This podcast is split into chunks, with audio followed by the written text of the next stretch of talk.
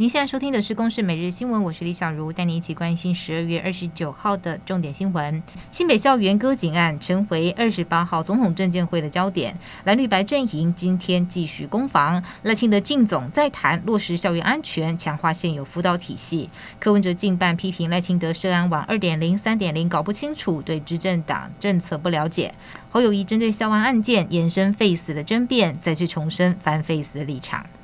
教育部将在下周召开实体会议，邀集相关团体代表商讨校园安全检查措施等议题。针对教团呼吁检讨校园安全检查制度的相关条文规定，教育部将订定范本，协助学校建立 SOP，明确定义，完善程序，让教师有执行校安检查的依据。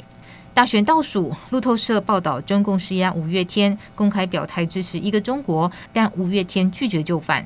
不过，国台办否认只是民进党政府造谣。行政院长陈建仁回应：中国假消息攻击是经过国际认证，我国安单位密切掌握借选行为，检调也积极侦查中。共和党主席周克奇九月间登记参选副总统，联署期间涉嫌以新台币两百元现金行贿二十六名的民众。台北地检署今天依违反总统副总统选罢法起诉周克奇，搭档参选总统的蓝信奇或不起诉。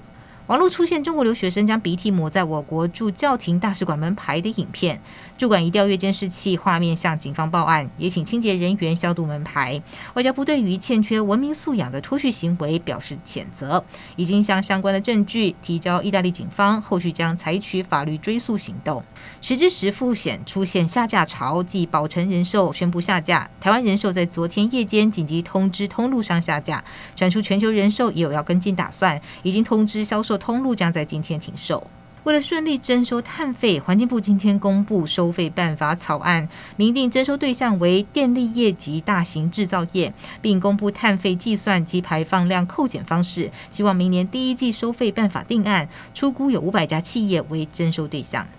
日本东京都政府宣布，东京都知事小池百合子已经排定明年二月四号到八号出访行程，预计要访问澳洲新南威尔斯州以及台湾台北市，考察数位化政策。美国缅因州二十八号宣布禁止前总统川普参加该州二零二四年总统初选，成为继科罗拉多州之后，美国第二个禁止川普参选的州。以上由公司新闻制作，谢谢您的收听。